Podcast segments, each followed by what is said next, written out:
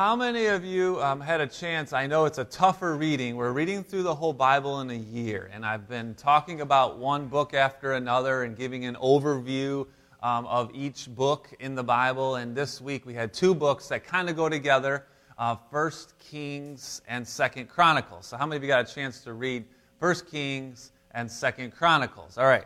It, it, it's, it was long, am I right? It was, there was a lot there. Um, and as I read through those books, I, I thought I couldn't help but realize that here's this history of all of the kings of uh, the nation of Israel, um, the Jewish people, um, that uh, there tend to be quite the roller coaster, right? You might recall that if you think about it, if you've ever read it before, you might realize, wow, there's, there's this roller coaster going on um, in, in their nation where there, there was an evil king or there was a good king. It kind of depended on who the leadership was. So it got me thinking, being an election year and all, it got me thinking if you were running for president, by the way, these are rhetorical questions, all right? what would be your campaign promises? If you were running for president, how would you reform this nation? What would be your top priorities? And I'm sure many of you, your mind goes to specific hot button issues. As I look around the room, I kind of know you, a lot of you. I know what your hot button issues are. But, but, but what exactly um, would uh, you, you put out there as, as the most important? And that's where First Kings and Second Kings and Second Chronicles, when I read that, I realized that you have about 40 kings that are mentioned in there, and they got a lot of interesting names, all right? But they had an approach to reform the nation of Israel. They had a specific way to do that.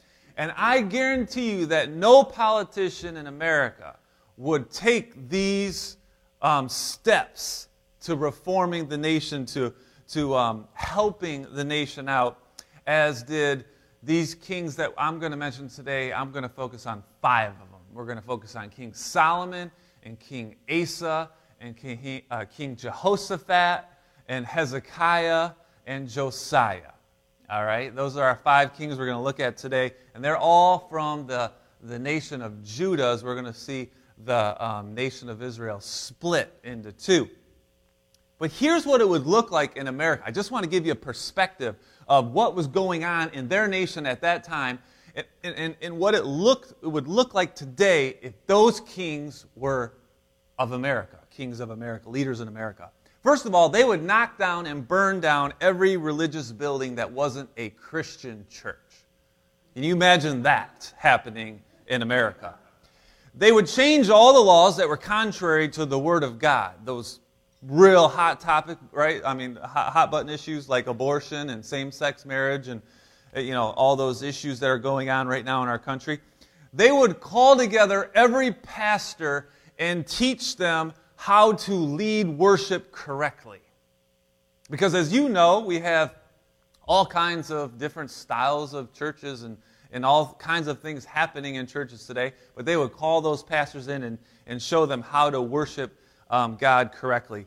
And because there's actually a shortage of pastors and places to meet, they would call for a, uh, an offering to be taken, to bring it in, to, to build those places that needed to be built, and to, to um, prepare those, those pastors um, for, for the work that needed to be done. And so there would be a, a, a, big offering that would be taken. And then I think this would be the, the most u- unique thing is you know how you get that emergency alert text on your phone? You would get that every Sunday morning, all right? And it would say, This is the day the Lord has made. Let us rejoice and be glad in it. Get up out of bed and get your butt in church, is what it would say. Or something like that, all right? I just can't imagine that happening in America today, all right? I mean, this is not what we would expect. But the kings of Judah did just that in their nation um, the people of the nation of Israel went through times where they were not seeking the Lord. And when you don't seek the Lord, it makes you weak. It makes you vulnerable as a nation. And actually, it makes you very divisive. Does that sound familiar with what's happening in our country today? There's division in our country. when they recognized that God made a promise that if they would turn back to Him, that things would get better. In fact, the key verse, I know I'm going to share with you a ton of scripture today as we kind of just fly through 1 Kings and 2 Chronicles. There's one verse, though, that you can hold on to. You can underline it in your Bible. In fact, if you don't have a Bible, we have free Bibles on that back table. Um, as you walk out, you can have one of those Bibles. That's what they're there for. They were donated for that purpose. But if you would mark that in your Bible, it's Second Chronicles 7.14. So if you grab Second Chronicles 7.14 and you look at that, and it is um, a, a, a spoken uh, um, by um, Solomon. He says, if my people who are called by my name will humble themselves and pray and seek my face and turn from their wicked ways, I will hear from heaven, forgive their sin, and heal their land. And time after time, those kings took God up on that promise. And they led their people into doing that. They humbled themselves. They sought the Lord. They prayed and they helped their people turn from their wicked ways and put their focus back on God and his ways. Every king in the New Testament or the Old Testament that was deemed good and not evil cared first and foremost about their relationship to God. That was their focus. They didn't take that, that, that side of the controversial issue um, that the majority believed in so they could get the most votes because they only cared about one vote, and that was God's vote. That was their primary objective was to please God. And they knew if they did that, everything else would fall into place. Jesus sums this up for you in Matthew 6:33. In Matthew 6:33, Jesus says, you might know this verse, you might not, but it's another one that you want to underline, maybe even memorize it. I know my stepbrother is a worship pastor, and this is his favorite verse in the Bible. Matthew 6:33, "Seek first his kingdom of God, the kingdom of God, and his righteousness, and everything else falls into place. All these things will be added to you. And just to give you some context of why Jesus said this when he was given the Sermon on the Mount, it was because people were worried, people were anxious, people were stressed. Sound familiar? And he says, just seek the Lord. And I love it because in verse 29, Jesus points out that even Solomon, in all of his glory, which you're going to see today, and all of his glory does not compare to what the Lord can give you if you'll just seek him. Now, here's the reality, my friends.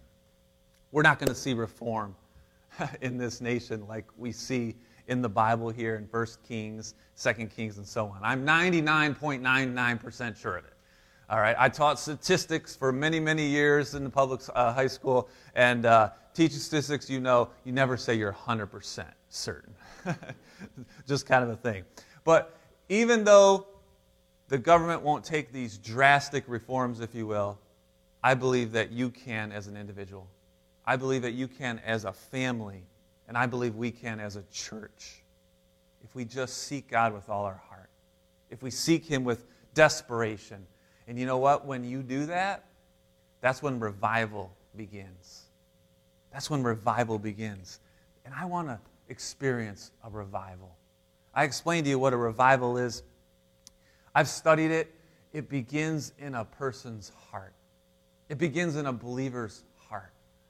A revival is a breakout of people having a hunger for God, people wanting to um, seek God, a strange and abnormal, unusual amount of people becoming born again Christians because the gospel is shared and truth is heard and hearts are changed and eyes are opened and people believe in Jesus. They repent of their sin, they turn to the Lord and their salvation. Can you imagine if there were baptisms every single Sunday here at Life of Purpose Church?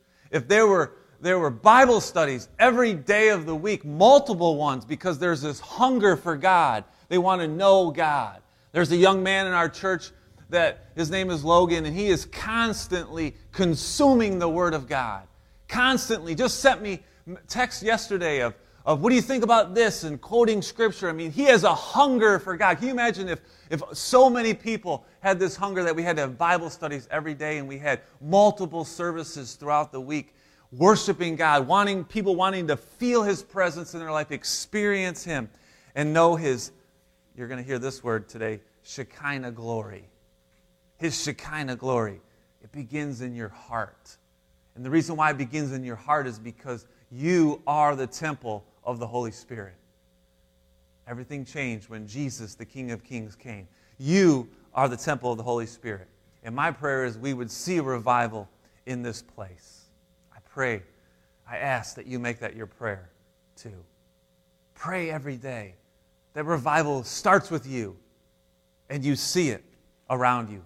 How refreshing is it on a hot summer day when you finally get that cool night breeze?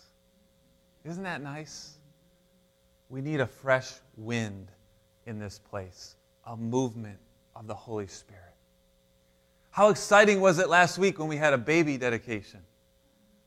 A family dedicating a, a newborn baby to the Lord. We need to see born again baby Christians because that is excitement in the church. Revival begins in you. As we see in Second Chronicles 7:14, if you humble yourself and you pray and you seek God's face, turn from your wicked ways, God will hear from heaven, forgive your sin, heal your land. God will start a revival, and I want to experience that. Don't you?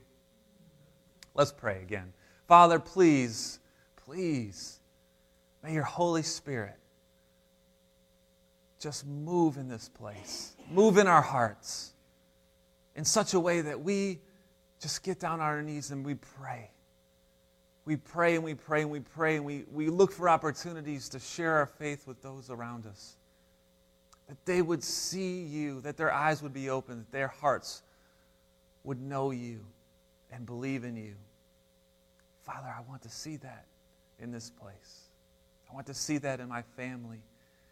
I want to see that in this church. In Jesus' name. And everybody said, Amen. Amen.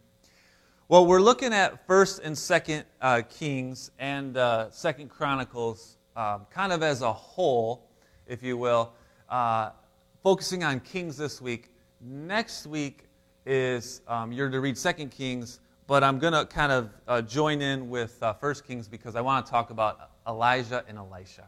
I mean, how many of you love Elijah and Elisha? You know the two prophets that are um, in First and Second Kings. If you don't, uh, please come back and hear about them. They they had an amazing ministry. Um, but we're focusing on five kings today. And what's the difference between First Kings and Second Chronicles? The answer is not much. You say, well, why does God repeat himself in the Bible? Why is there repetitive stuff happening? Well, you may have noticed, you may not, but now you will if once you read it again. But in Second Chronicles, which is very much like First Kings, you have the same kind of history of the kings.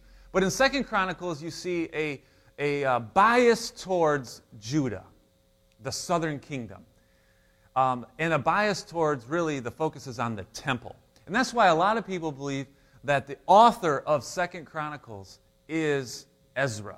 Because you might recall, Ezra came back after Jerusalem was destroyed, after the temple was destroyed. He came back and rebuilt it.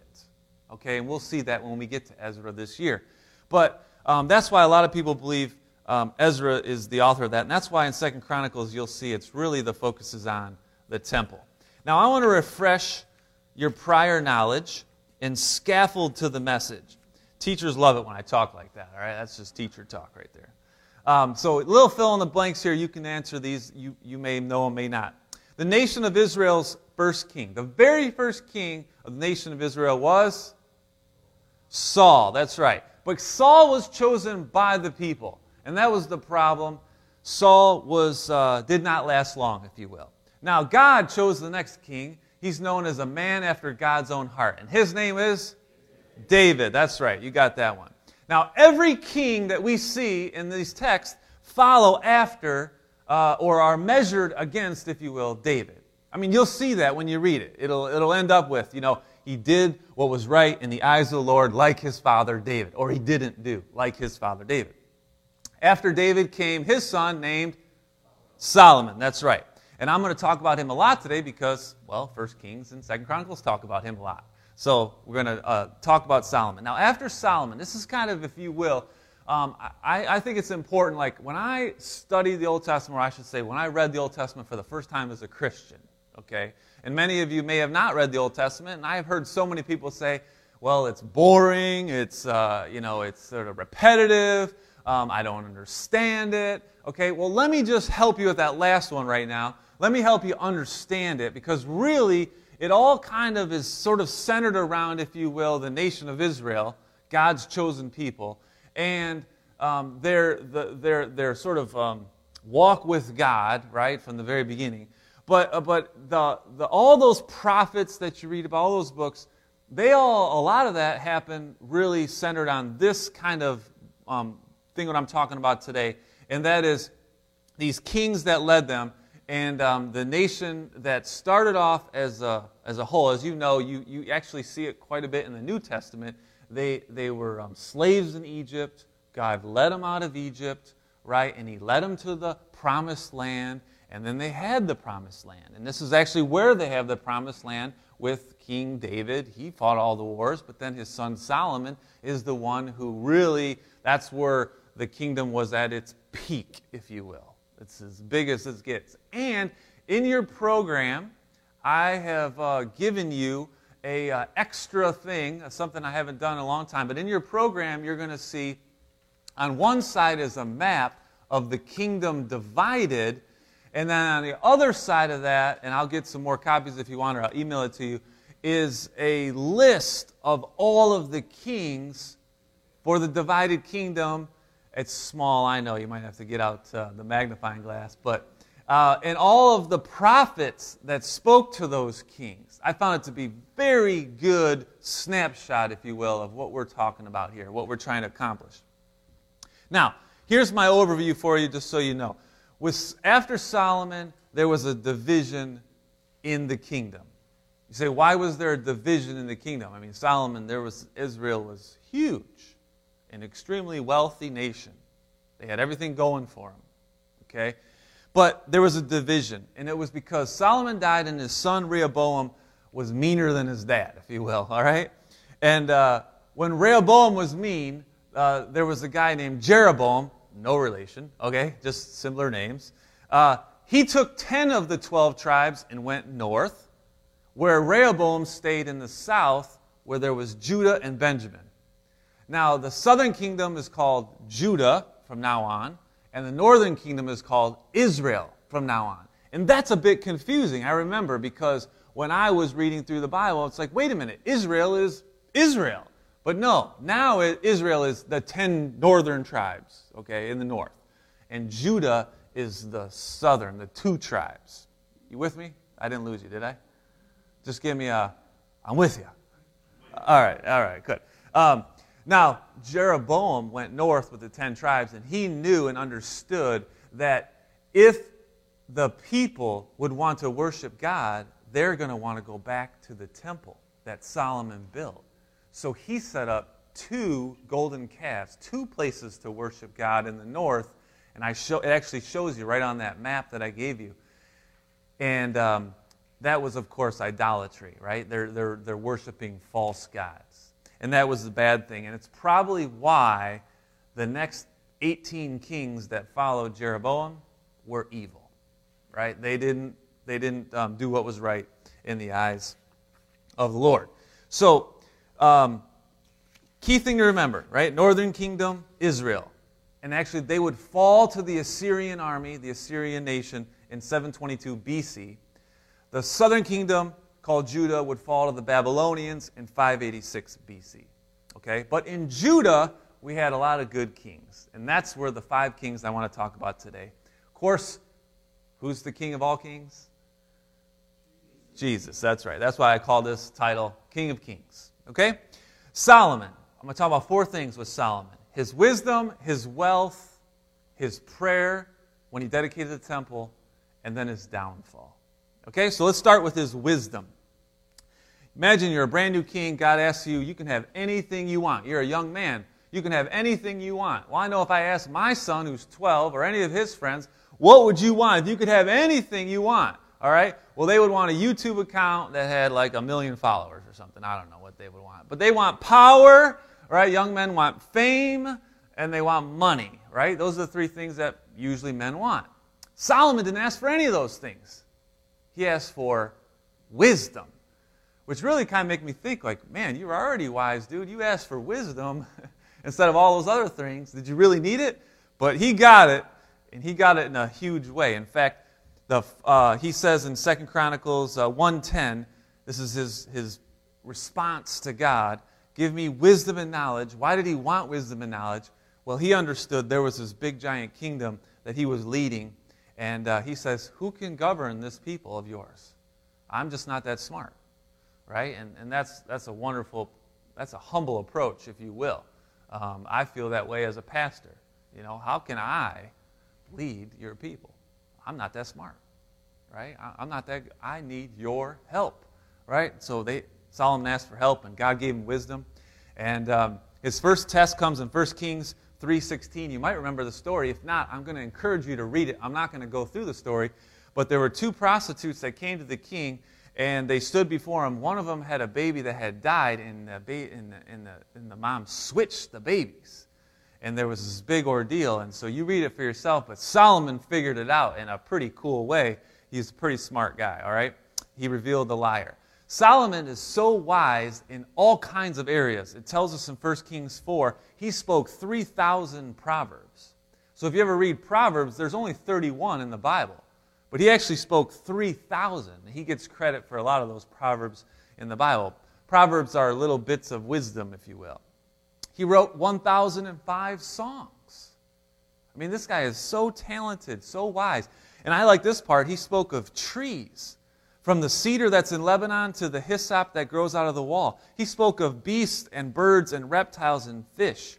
Let's just face it.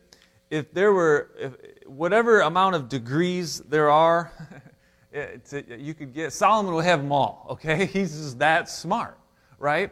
And uh, it says, people of all nations all around them would come just to hear the wisdom of Solomon from all the kings of the earth who heard of his wisdom. They were so impressed with him. In fact, there was one particular that came, and they mentioned it in, the, in, in this book, is the Queen of Sheba.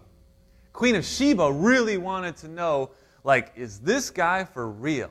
And, and it, the, the, text tells us that when they would come to, to find out how wise he was, it was really um, in some respects, they would come to him with riddles. Like, you know, those, those, those riddles, like, like, you don't understand, like, how is that possible? Like, for example, I got some examples for you. You know, when you blow in a dog's face, they get freaked out, right? But the minute you go for a car ride, their head's out the window. I don't understand that, all right? Why, why is that? Okay, that's strange. Why is there a, the letter D in the word fridge, but not in refrigerator? I don't understand that. I need Solomon to answer that. If a, smurf, if a smurf chokes, what color does it turn? If, if Mary gave birth to Jesus and Jesus is the Lamb of God, does that prove Mary had a little lamb? So we need Solomon to. I, I'm glad I saved the best for last, all right? Now, the queen got all of her riddles answered by Solomon. And, and once she was done, she said this in 1 Kings 10 I did not believe the reports until I came, and my own eyes had seen it. Behold, the half was not told to me. Your wisdom and prosperity surpassed the report that I heard. She was easily impressed. Now, Solomon didn't just have wisdom, he had wealth. I looked it up. Henry Ford, okay, in today's dollars, was worth 200 billion in the peak of his wealth. Carnegie and Rockefeller were worth about 350 billion dollars. Solomon took in every year 40 billion in gold alone. His wealth was well over $2 trillion. He was the wealthiest king ever. Second Chronicles 1:15, the king made silver and gold as common in Jerusalem as stones. That gives you a perspective. He made cedar as plentiful as the sycamore. It, it, it's crazy, his wealth. And with all of that wealth, he had it set in his mind, as David, his, his father, told him to do you will build a temple for God. Because at that point, there was a tabernacle, a portable tent that, that had the Ark of the Covenant, right? And that's where Moses met with God. You might recall that in Exodus. Well, there was a temple that was going to be built, and Solomon built it. And it took seven years to build it. And the estimated cost today to build a 2,700 square foot building $140 billion. They spared no expense to build the temple. With all of the furnishings and everything that happened, $140 billion.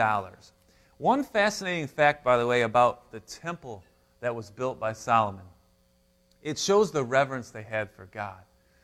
If you've ever had construction going on near your house, somebody's building a house next to you, someone's doing a, a you know, a roof or, or driveway or anything like that, it's loud and annoying, is it not?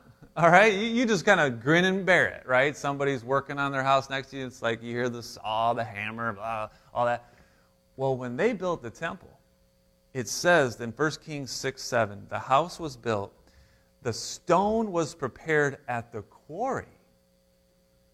They, they, they, they created, they, they prepared the stone, they cut the stone, um, and neither hammer nor axe nor any tool of iron was heard in the house while it was built. They shaped that stone in the quarry and they shipped it over, and the construction site at the temple was silent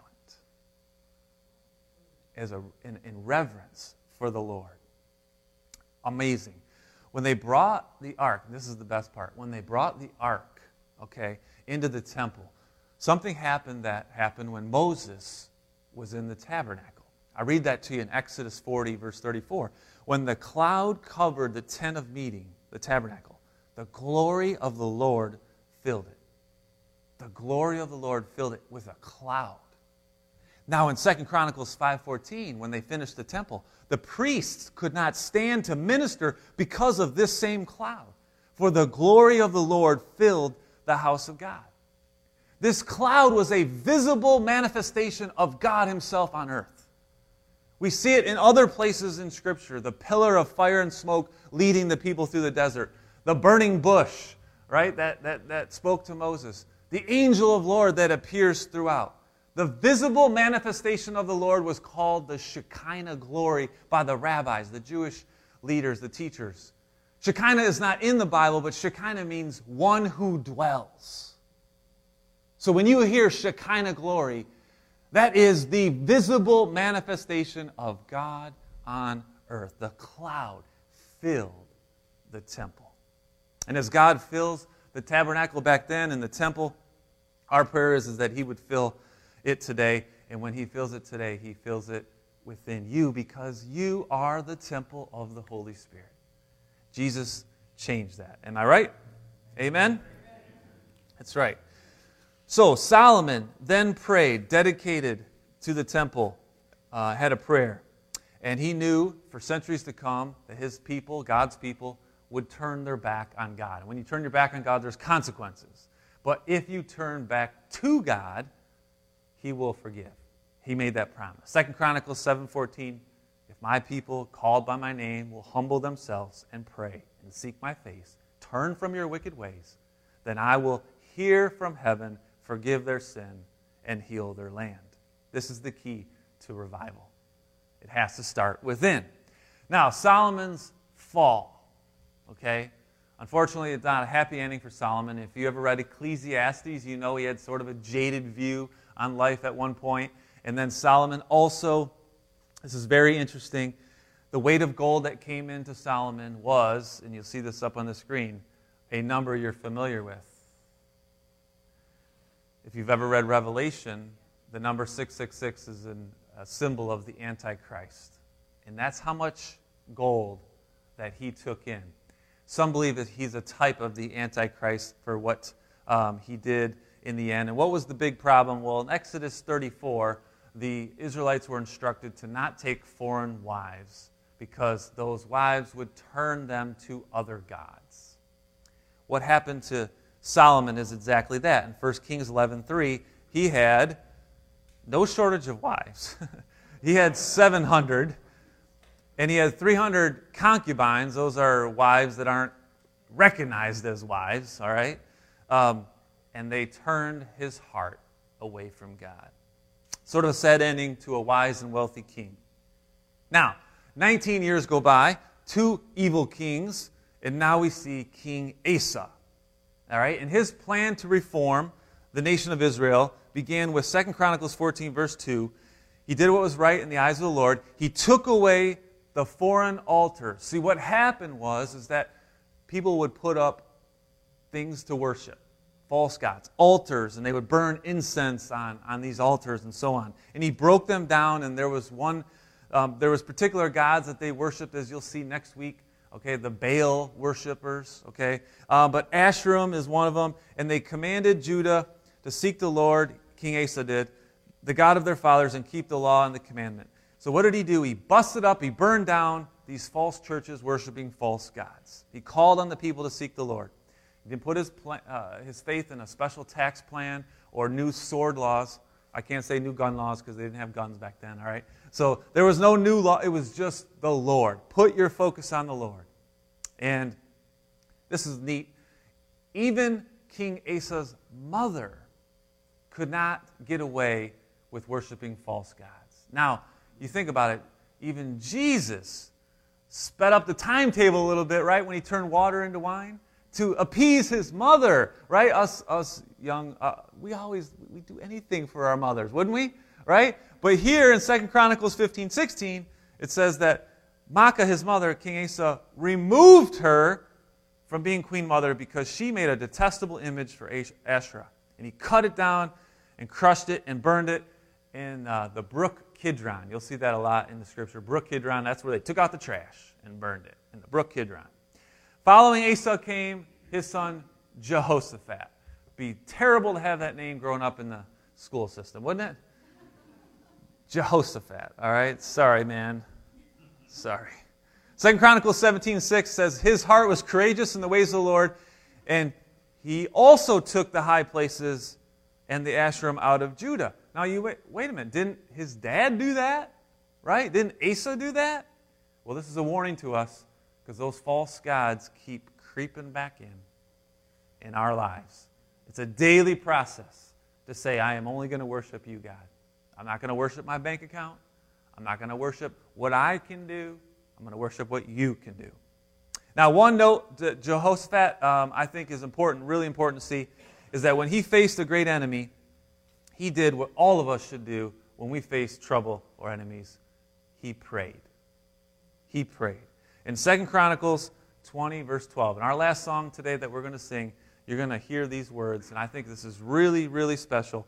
He says in verse 12, O our God, will you not execute judgment on them? The enemy was coming. And he admits, we are powerless against this great army that's coming against us. We don't know what to do but our eyes are on you. Don't ever forget that. You don't know what to do? I don't know what to do. You don't know what to do? Fix your eyes on God. Our eyes are on you. Many years go by, and then we see Hezekiah. Hezekiah, his first goal for reform. In the first year of his reign, Second Chronicles 29, in the first month, he opened the doors of the house of the Lord and repaired them. Can you imagine that? Apparently, the temple, this $140 billion project, many, many, many years ago, was just a heap. It was a piece of junk. He had to repair it. And then he brought in the priests, verse 4, and the Levites and assembled them in the square and said, Hear me, Levites, consecrate yourselves, make, make yourself holy, and make the, holy, the house of the Lord holy. And then carry out the filth from the holy place. And you know where they took it, right? The Brook Kidron, man. That's the take out the trash at the Brook Kidron. So here's the deal. First step, repair the temple, make it holy. Second step, prepare the priests, make them holy. Third step, strike up the band. That's what it says in 2 Chronicles 29 25. He stationed the Levites in the house of the Lord with cymbals and harps and lyres, according to the commandment of David. Fourth step invite everyone to come and worship. Invite everyone to come and worship. In 2 Chronicles 31, uh, Hezekiah sent, and this is important, you might just skip over this and not realize it, but he sent it to all Israel. He's not the king of Israel, he's the king of Judah. But he sent it to all Israel. And he said to them, he wrote letters, Come to the house of the Lord. The biggest celebration for the Jewish people is Passover. Come for Passover and celebrate with us. But it says in verses 9, 10, and 11, he tells them, if you return to the Lord, okay, God will have compassion on you. He sent out the letters, and what happened? They laughed, in verse 10, and scorned and mocked them. Some of those people just said, not going back to the temple. But some did. Verse 11. Some men did take their families back in worship. Fifth step give faithfully to the Lord's work. Give faithfully. Second Chronicles 31, 4 and 5. He commanded the people who live in Jerusalem to give a portion to the priests so they can do their work. They can do their work. And then he said in verse 5 As soon as the command was spread, the people of Israel gave in abundance the first fruits. They didn't give what they had left at the end of the month, they gave first fruits and they brought in abundantly the tithe of everything so that they could do this work. And the sixth step, the last step, pray continually. Pray continually. I like this because Hezekiah also faced an enemy. It was the Assyrians. The Assyrians had already taken captive the northern kingdom, the ten tribes, wiped out. They were, they were gone. But now they're coming after Judah. And he says, um, the, the, the king was name was Sennacherib, king of Assyria. And he, he um, basically camped next to them. They were ready to, to take over. And King Hezekiah says in 2 Chronicles 32 8, that king, with that king is an arm of flesh, meaning we can't take that army. They're, they're going to wipe us out. But he says, with us, with us is the Lord our God to help us fight our battles. And the people took confidence in the words of Hezekiah. And then in verse 20, it says the king and, and uh, King Hezekiah prayed with somebody you're familiar with Isaiah. When we get to Isaiah, okay, we're going to see, you might be familiar with Isaiah 6, right? And, um, but anyway, um, Hezekiah the king, uh, is the king, and Isaiah the prophet, the son of Amoz, prayed because of this, and they cried to heaven.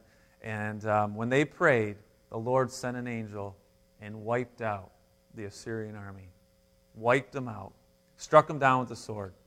Final thing uh, that I bring to your attention about Hezekiah a warning so we don't make the same mistake. In verse 25, Hezekiah did not re, uh, make return according to the benefit done to him because his heart was proud. And then wrath came upon him and Judah and Jerusalem. What's that saying? Pride comes before the fall. That's right. So don't let pride mess up your walk with God. That's the warning for us in that. Lastly, King Josiah. All right? I told you there's a lot to cover here. I, am glad you're, you're sticking with me, okay? I know it's, it's, it's, um, it's a lot. But King Josiah. All right? I mentioned him actually back when we covered Jeremiah. You may um, have heard that message and remember this. Um, but Josiah, you'll see why in a second. Josiah followed a lot of evil kings. The temple was a mess again. And he instructed his leaders to find out okay, we're going to repair the house of the Lord, we're going to repair this temple, but let's find out how much money we got to do it. So he sent to find out how much money they had in the temple. And in verse 14 of chapter 34, they brought out the money and they brought it into the house of the Lord. And Hilkiah, the priest, who's Hilkiah? He relates to Jeremiah. If you remember, it's Jeremiah's father. Jeremiah's father was Hilkiah. And he brought out the book of the law because when he was in there looking for the money, he stumbled upon the book of the Lord. The, the, the, the, the Moses, the, the Pentateuch, he found that. Can you imagine that? That's how bad it got. They couldn't find a Bible. and he found it. And he gave it to Josiah. And Josiah read it and, he, and, he, and it was read to him. And it says in verse 19, the words of the law really ripped into his heart. He tore his clothes, which is a way of showing he's repenting. And the king sent and gathered all the elders of Judah and Jerusalem. And the king stood in the place, verse 31, and made a covenant before the Lord to walk after the Lord and keep his commandments. And um, then he did something that is noted as um, sparing no expense for the Passover. It's in verse 18. Says, No Passover like it had been kept in Israel since the days of Samuel the prophet. That goes way back to when Saul and King David were in, uh, in office there. None of the kings of Israel had kept such a Passover as Josiah did, um, and the priests and Levites and all Judah and Israel were present in the heavens of Jerusalem. So, in summary, do you see what these kings did to reform their nation? You see what their focus was? It was on God. They got their heart right. They called on God's people to get their heart right. And when they did, God blessed them.